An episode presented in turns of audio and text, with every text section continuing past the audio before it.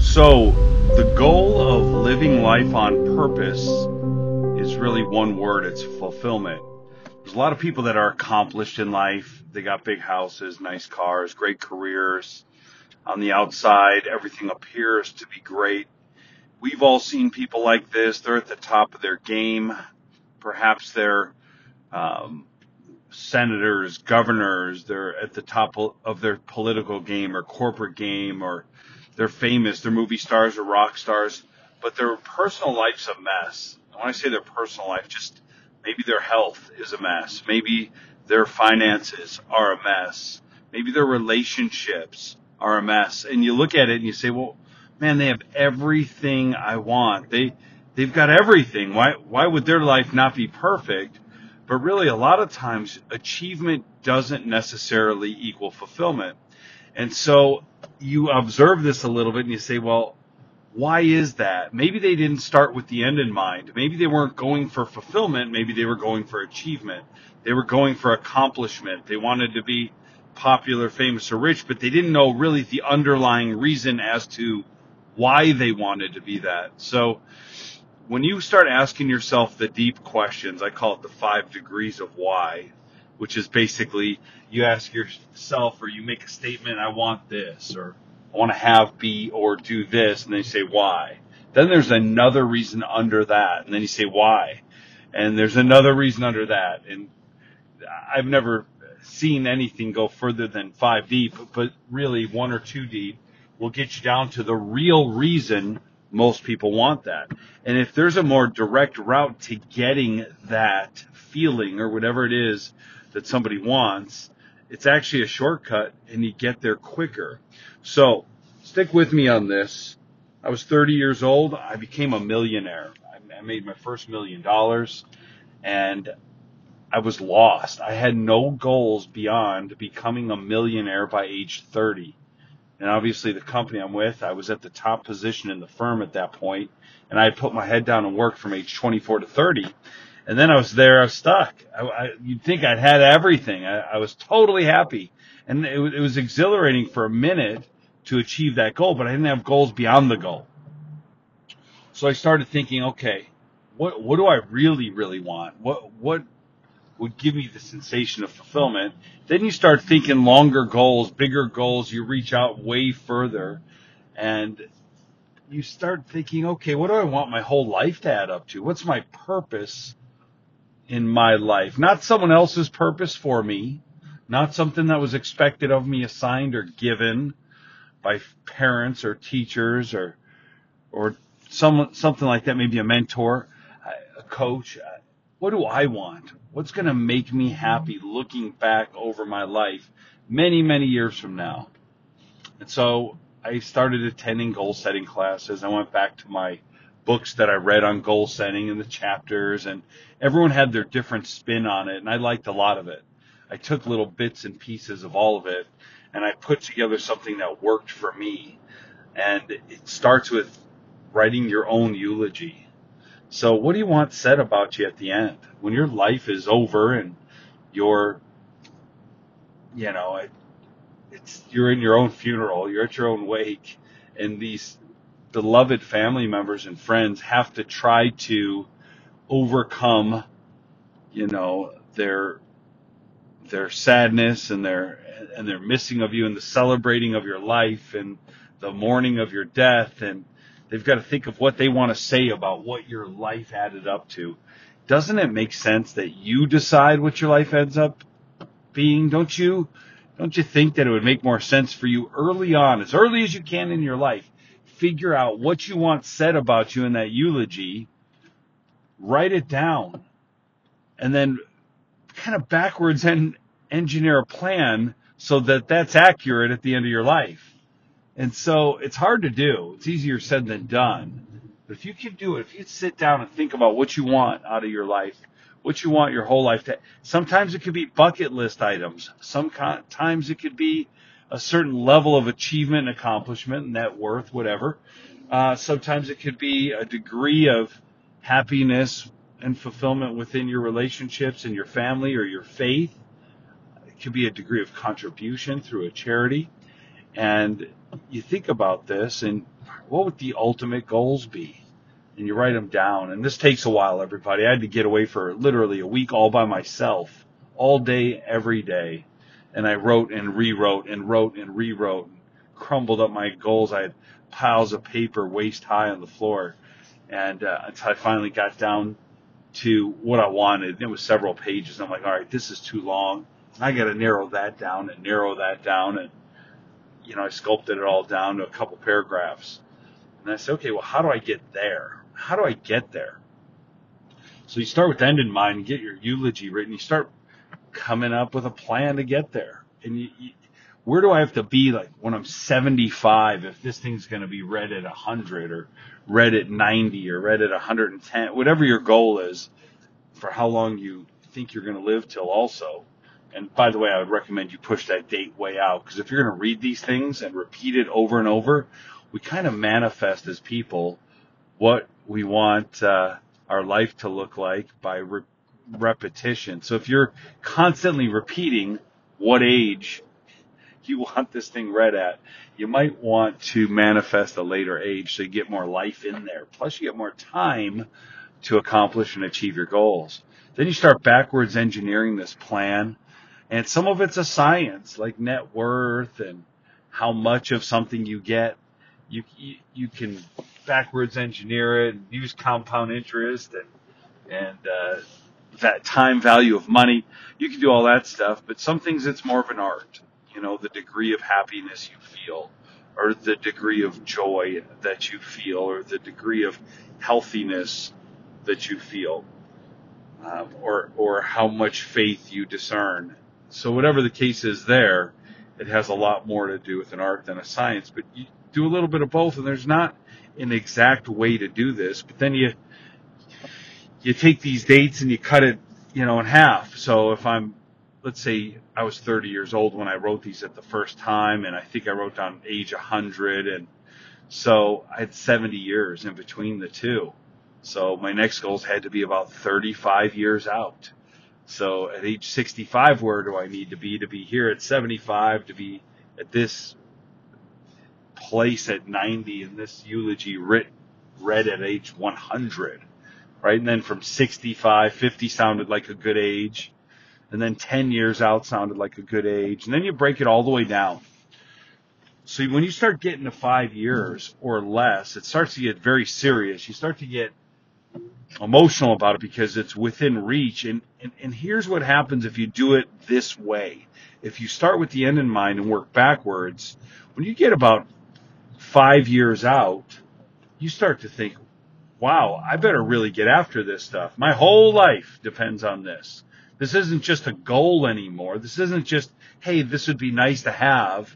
This becomes so important that you start to get a little anxiety, you get energy, you get passion, and you feel something inside. If you don't, then you don't have the right goals written down. If you do, you start saying, wow, I got to get going, man. This is going to be great. And, it, and it's a lot more than just an idea. It's literally an action plan. Then you break your five year goals maybe into your one year. And then the upcoming year, I follow it by the calendar just because it seems easier to just track everything calendar year by calendar year.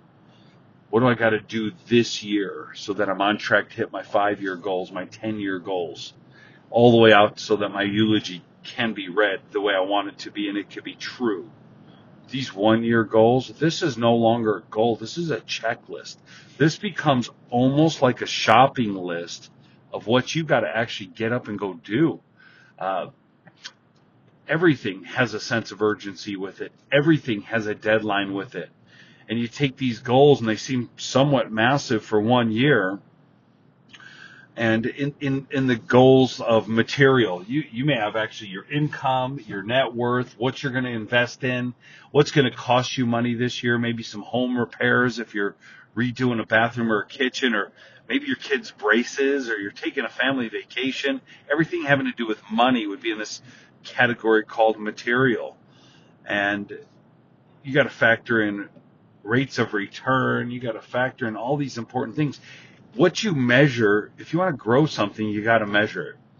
So you can't expect what you don't inspect either. So as you look at your, if you never thought about your net worth, how are you going to grow your net worth? You know, so this stuff is important to write down. And as you watch it and you look at it and you know where you want to be, you can start factoring how much you got to be saving, where you got to be putting it, what kind of rate of return you got to get on it. You have to factor in expenses because that's going to take away from it. So it gets pretty interesting and it gets granular and you have to get down to the details of it. And uh, so do many other things. So not just this, but we've got other things like, you know, you've got your business goals. Your business could be your job that you have, your your business that you own.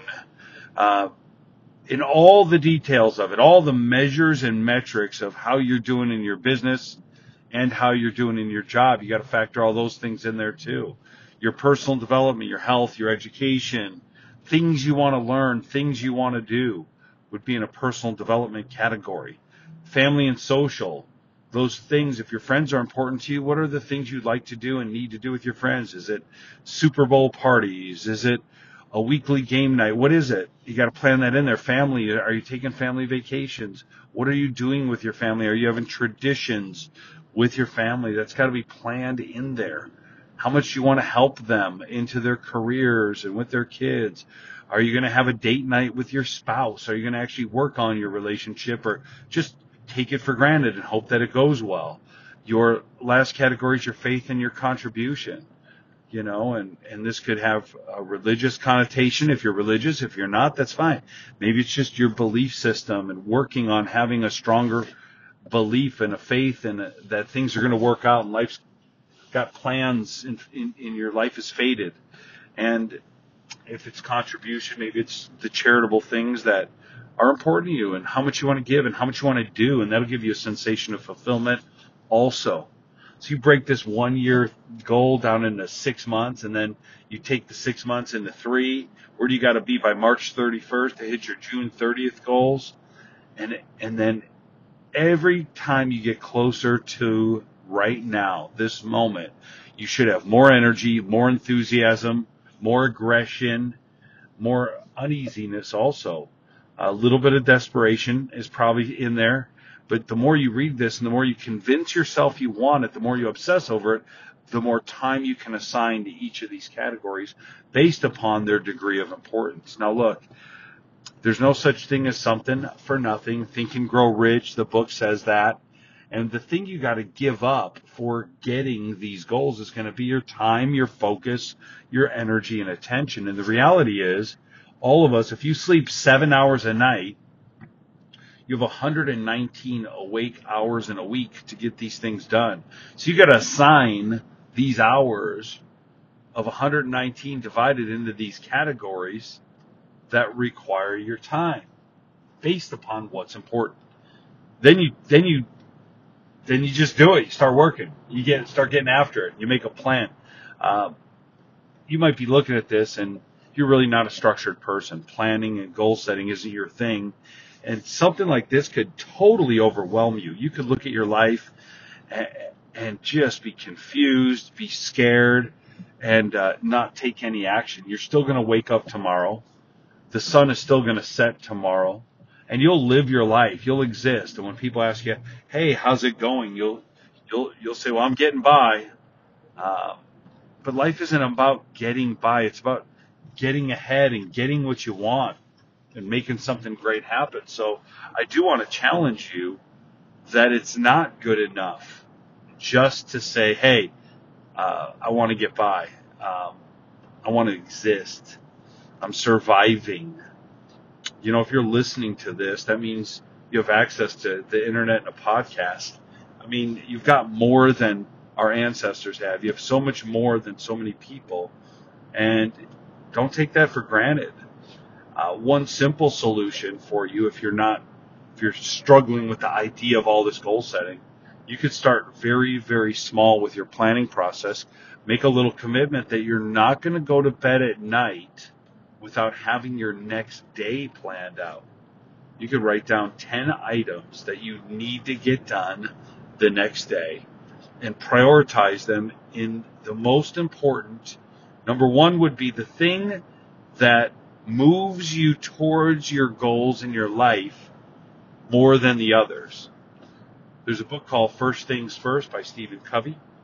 He categorizes things based upon their urgency, uh, you know, how important they are and how urgent they are. There's things that are important but not urgent, and there's things that are urgent but not important. You're going to have both those in your list if you do the daily plan. But the goal still does come down to prioritizing. It's not just having goals, it's prioritizing because because of human nature. We all know that we have a tendency to do what we feel like doing first. So a lot of times the things we feel like doing are the things we like, the things that are easy, the things that don't require a lot of work or a lot of thought. And then what happens is we're not getting anywhere with those goals. We got these goals and we got these activities and we do them. The end of the day comes when we don't get to the big stuff. We don't get to the important stuff. We don't get to the stuff that moves the needle. And if we want to have a great life, we need to start prioritizing better and starting with the end in mind, living our life on purpose. The class that I have and that I've created is called Living Life on Purpose. And the whole point is not only having big goals and big dreams, but it's the day to day, living that day to day on purpose and making the best out of it. So this is a little overview of the class of living life on purpose. I hope you give it some thought and you just start working on it. This is a work in progress. It's not something that you master and you achieve and it's done and you put it on a shelf. Here's my goals. I'm proud of them. Let me put them on a shelf. This, this is a working, living, breathing document. So it's your life. So it's more than, it's more than a plan or a business plan. It's a life plan that you wrote and it's based upon your heart and your mind and what you want out of your life. So when you get up and it should motivate you all the time. You should read it all the time. You can correct it and change it as much as you want. Heck, it's your life, but don't be in the habit of taking things off the list because you're giving up. Don't take things off the list and reduce what you want because you're going through a tough time. Make sure you write these goals while things are going good, while you're feeling good, while you're in a good place uh, in your life. And that's the real you. When you're feeling good, that's the real you. And when you're feeling bad and when you're struggling, that's your fear talking. So I just want to challenge you not to make any plans or any big decisions when you're down because that's not the real you. The real you is when you're up. It's when you're feeling good. It's when you're feeling confident. And make sure you write these goals at that time. So good luck everybody at living your life on purpose. See you at one of the workshops.